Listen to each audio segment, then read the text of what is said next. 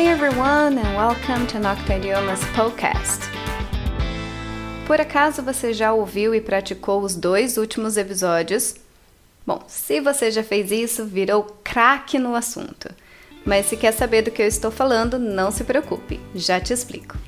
Aprendemos e praticamos mais de 20 homônimos perfeitos, que são palavras com escrita e som iguais, mas significados diferentes.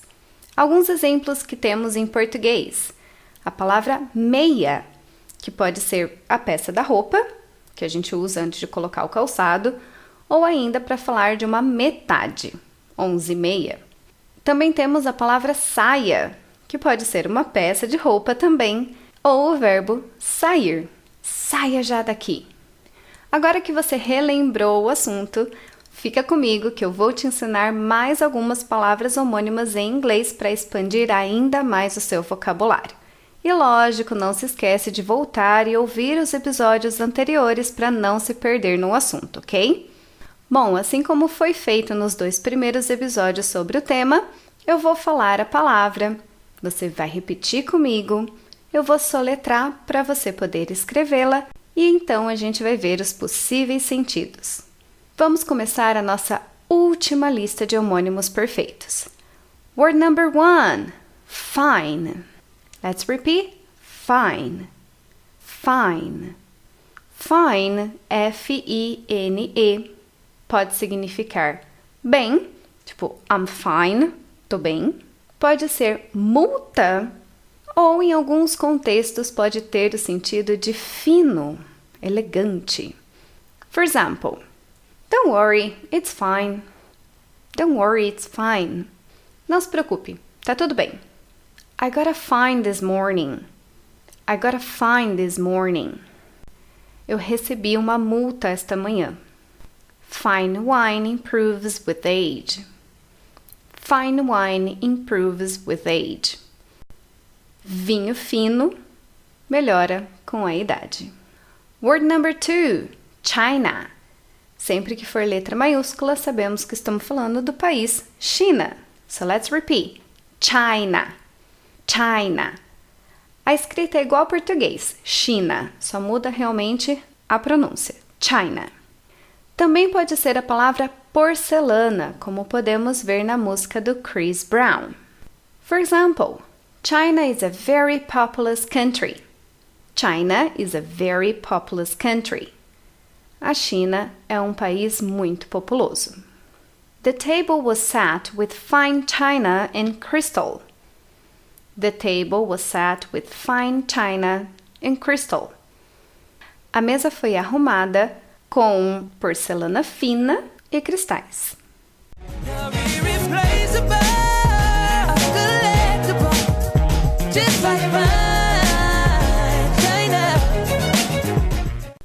Word number three: ask. Ask pode ser perguntar, sentido mais comum, porém eu também posso usar para pedir. For example, if you have any questions, please ask me. If you have any questions, please ask me. Se você tiver alguma pergunta, por favor, me pergunte. So repeat: ask, ask, A-S-K, ask. Agora vamos ver o segundo sentido. Can I ask a big favor? Can I ask a big favor? Tá vendo como eu emendo? Can I ask you? Can I ask you a big favor? Posso te pedir um grande favor? Então agora estou falando pedir. Agora, cuidado!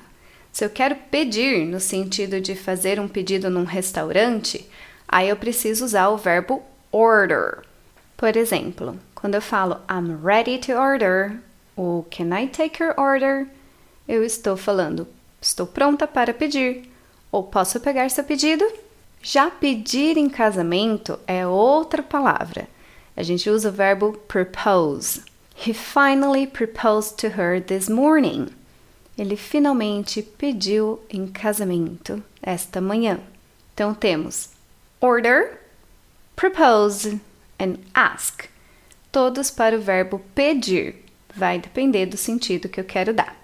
Aproveitando o gancho da palavra order, além de pedir, ela também significa ordem.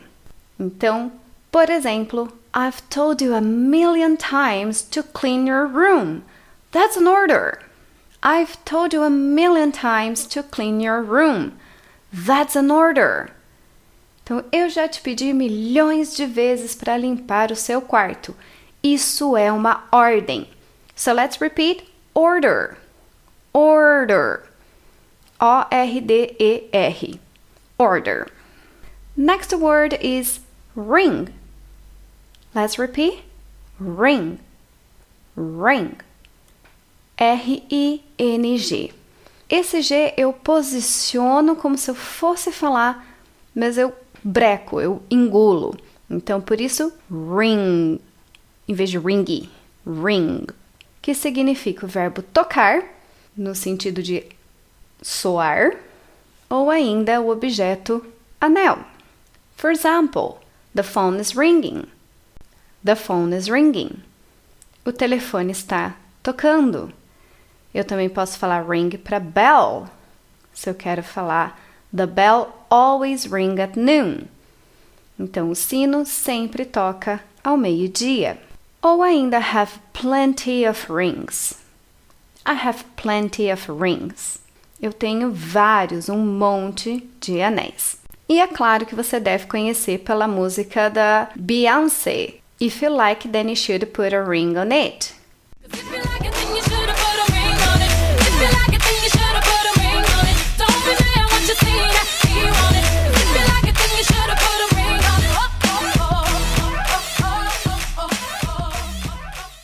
Então, se você gosta, então você deveria ter colocado um anel aqui.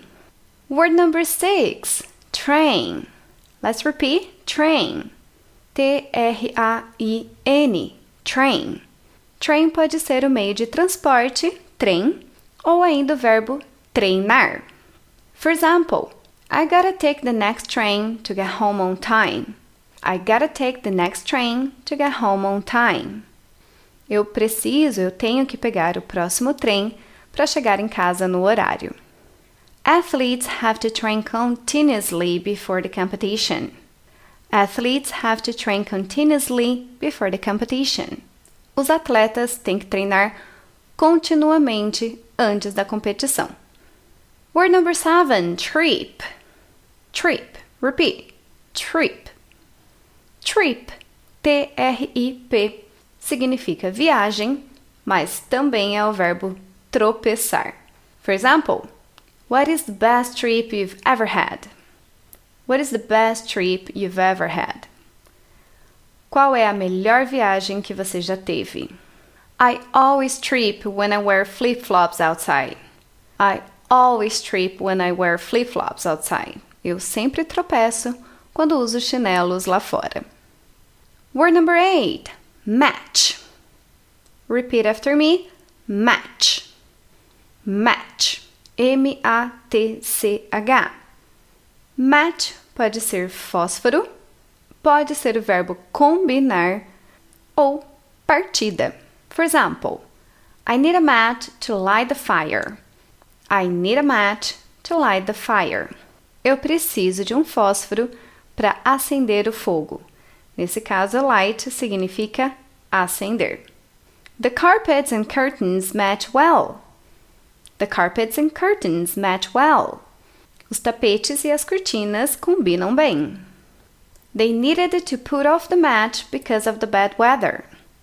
They needed to put off the match because of the bad weather.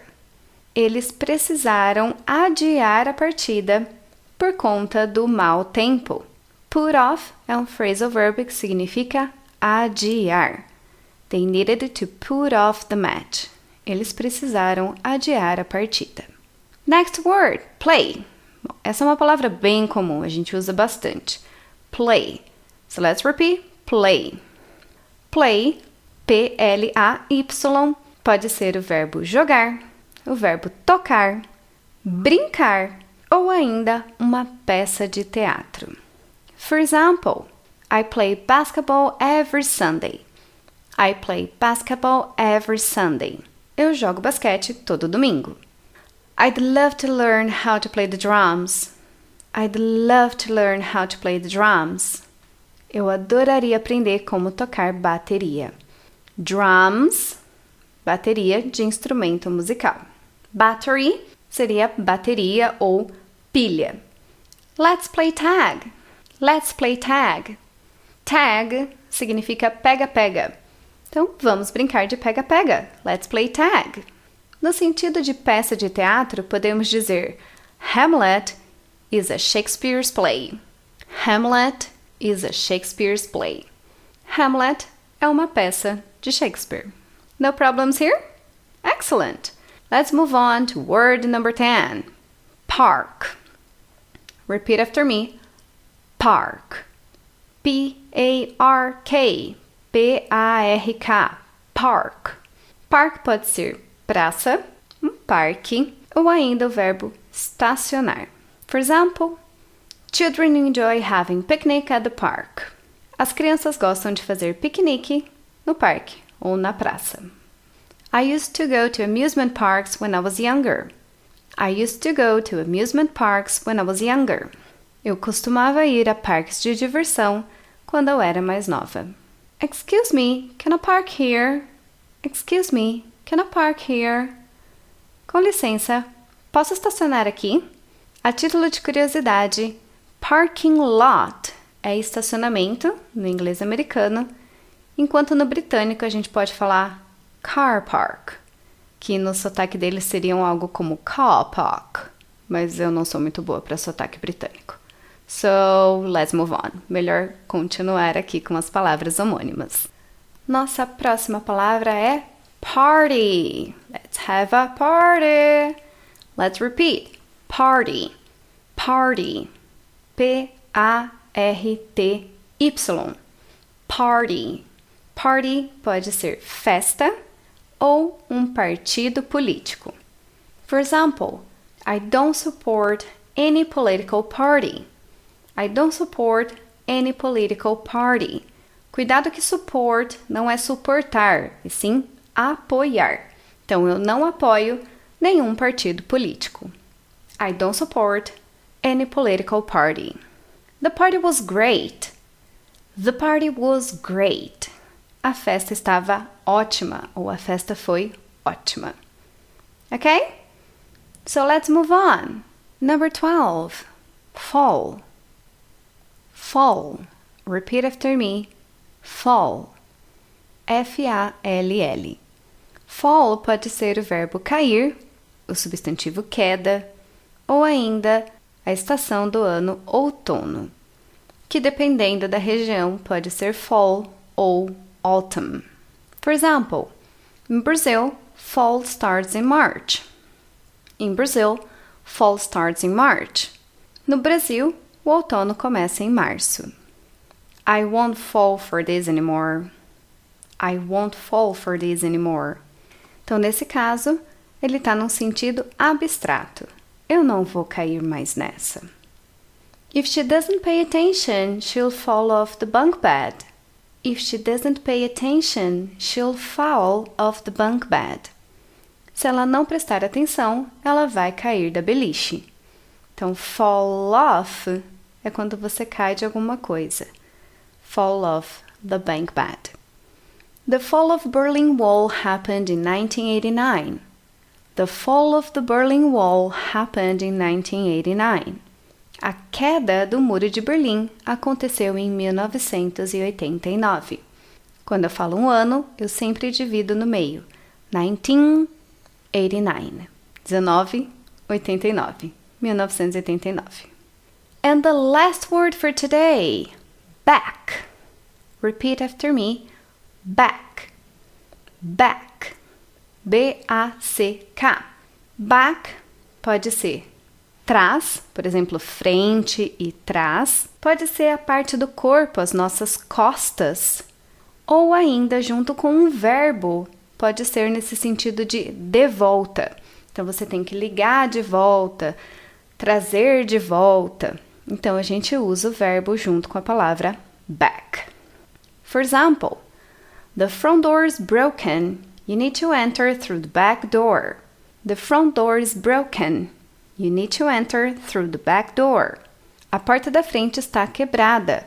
Você precisa entrar pela porta de trás. My back hurts.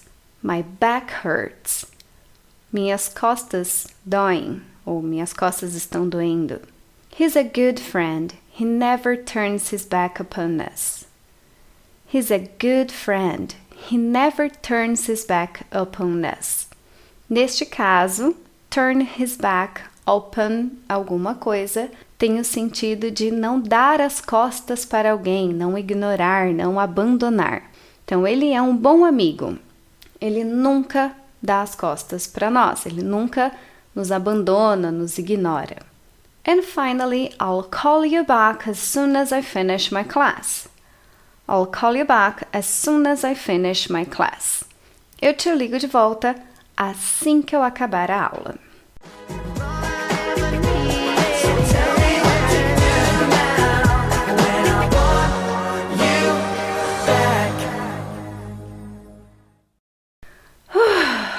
Bom, ao todo foram praticamente 40 palavras e os seus significados.